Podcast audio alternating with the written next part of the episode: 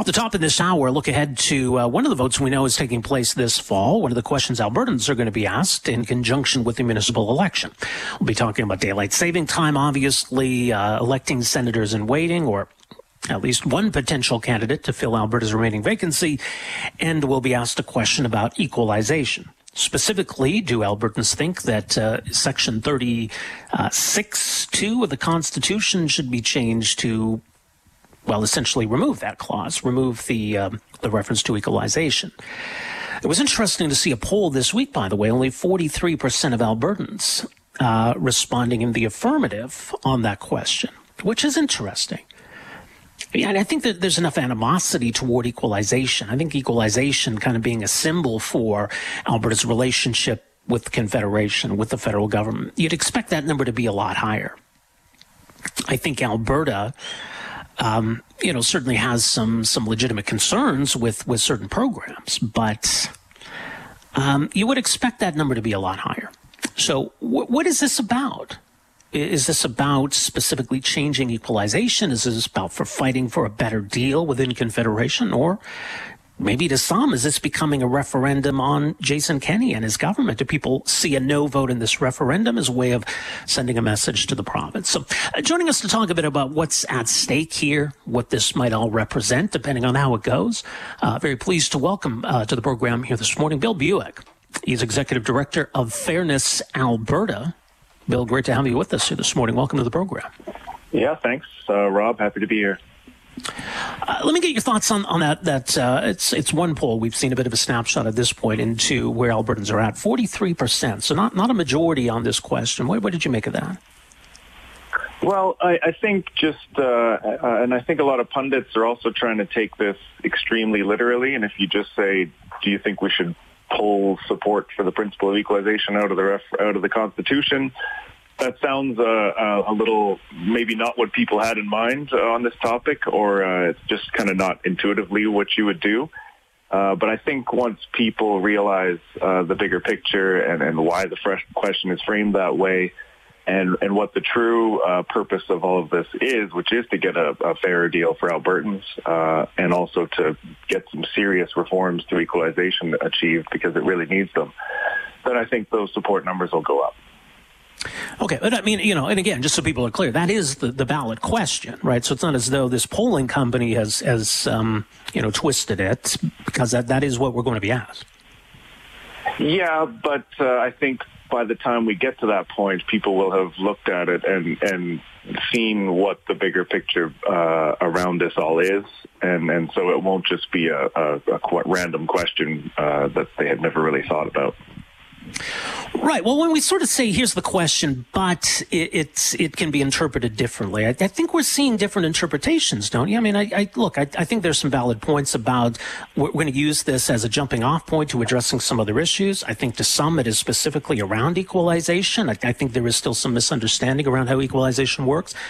I think to some people, though, you know, this is a way of, uh, you know, voicing their displeasure with the current Alberta government or sending a message to Jason Kenney. I mean, isn't there the risk that once we open that door, this can become about a lot of different things? Yeah, that's uh, why uh, sometimes a lot of politicians are, are wary of, of pursuing referenda. Uh, but I think in this case, I'm I'm I'm planning to. Uh, I, I think it's a great opportunity for people to get better informed about equalization and the fiscal transfers uh, you know, how much Albertans contribute and, and then how much, who, you know, who receives uh, some of these funds in, in disproportionate amounts.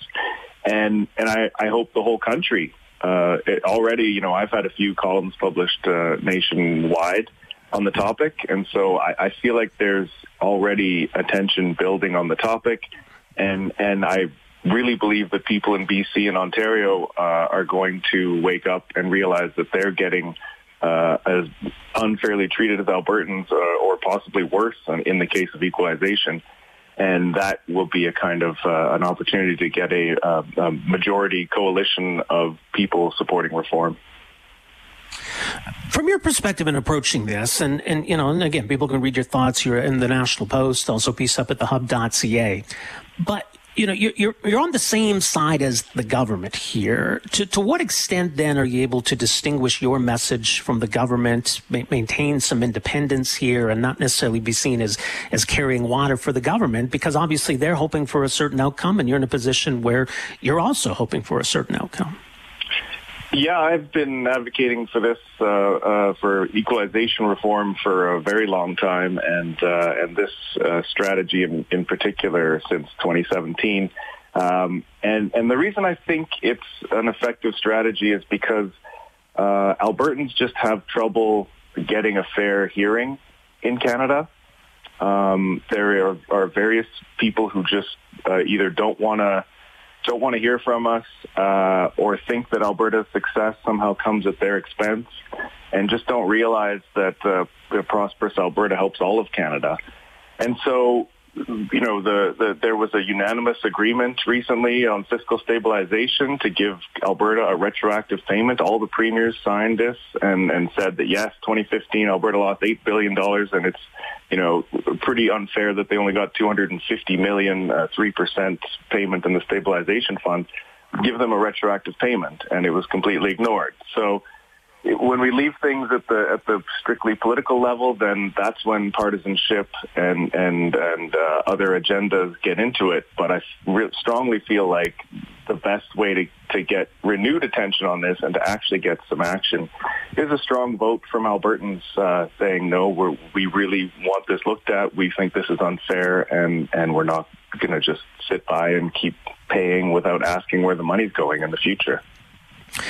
Regarding equalization, and, and, I've been accused of being a little bit pedantic on this point, but I, I keep hearing it after all these years that, you know, there, there are Albertans who believe that equalization means we make specific transfer payments, like that there's a, a, chunk of money that comes out of the Alberta budget earmarked to go to Quebec or, or New Brunswick.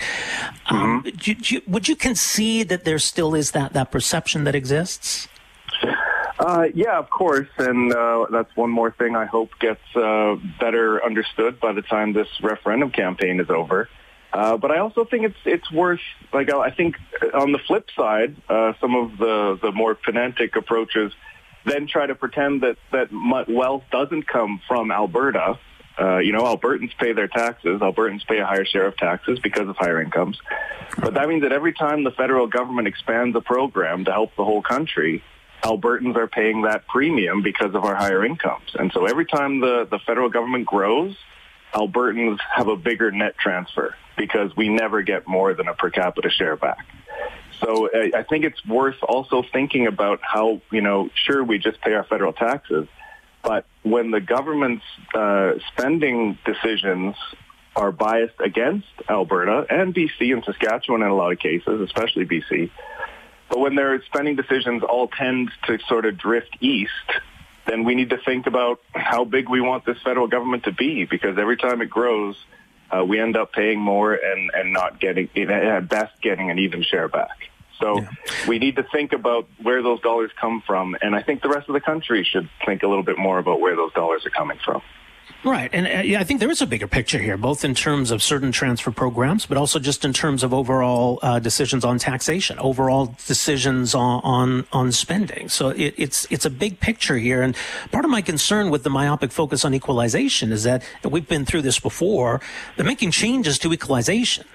doesn't change what comes out of Alberta. It doesn't change what comes to Alberta.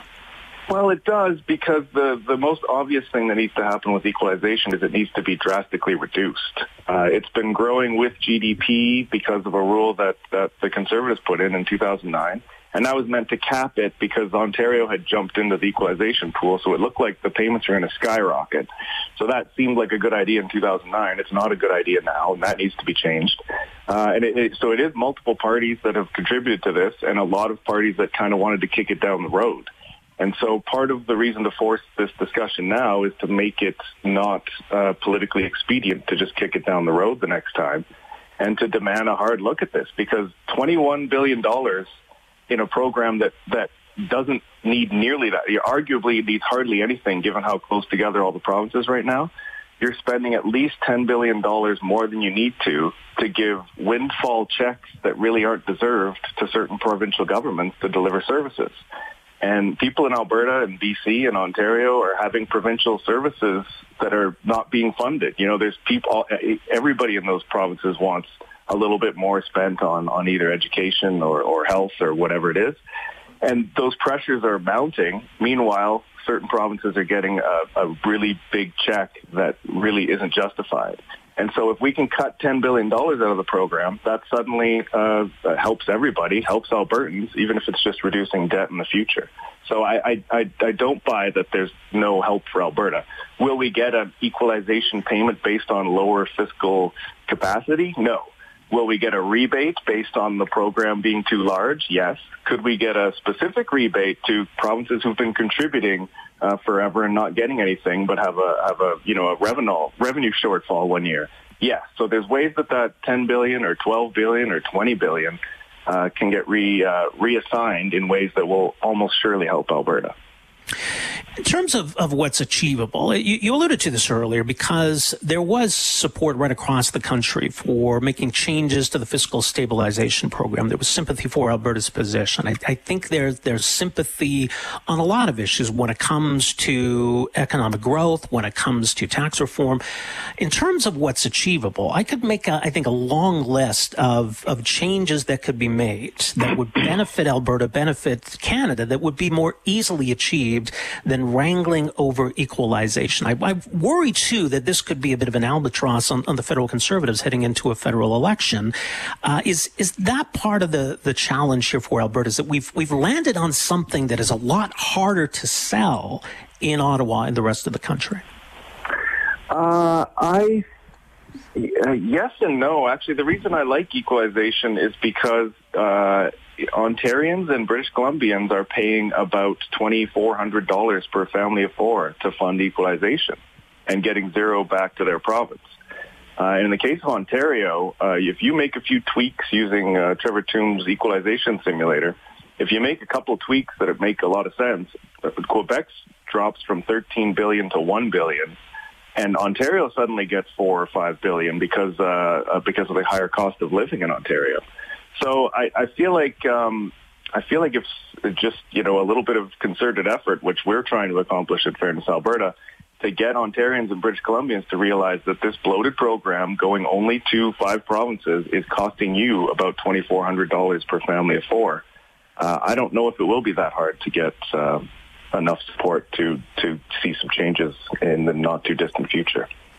So, in terms of the stakes of this vote, and, and you believe then that a, a, strong result, I mean, if Albertans voted 70, 80% in favor of this, that would send a strong message. If we're at, you know, 51%, or even if this loses, how big a, a blow, how big a setback is that? It depends. I mean, ultimately, it, it depends how the rest of the country takes it. So, uh, like I said, if these conversations are even happening, if people are starting to read about the topic uh, just because it's bubbling up here in Alberta, then the majority coalition of support that I think is attainable in, in Quebec and Ontario, uh, or sorry, in Ontario and BC and all, Saskatchewan's already on board. Uh, Newfoundland is actually in, in the, the dumps right now, but because of the way the program, uh, the formula is written, they're not getting a penny while all their neighbors are getting payments. Uh, well, they're getting like, a big bailout, just not their equalization. Right. Uh, but I yeah. feel like there's there's a there's a there's you know five of the provinces with seventy percent of the population are kind of getting un- I, I think obviously getting unfairly treated by this. So uh, it's really the national debate that matters more than the, the than the number coming out of Alberta.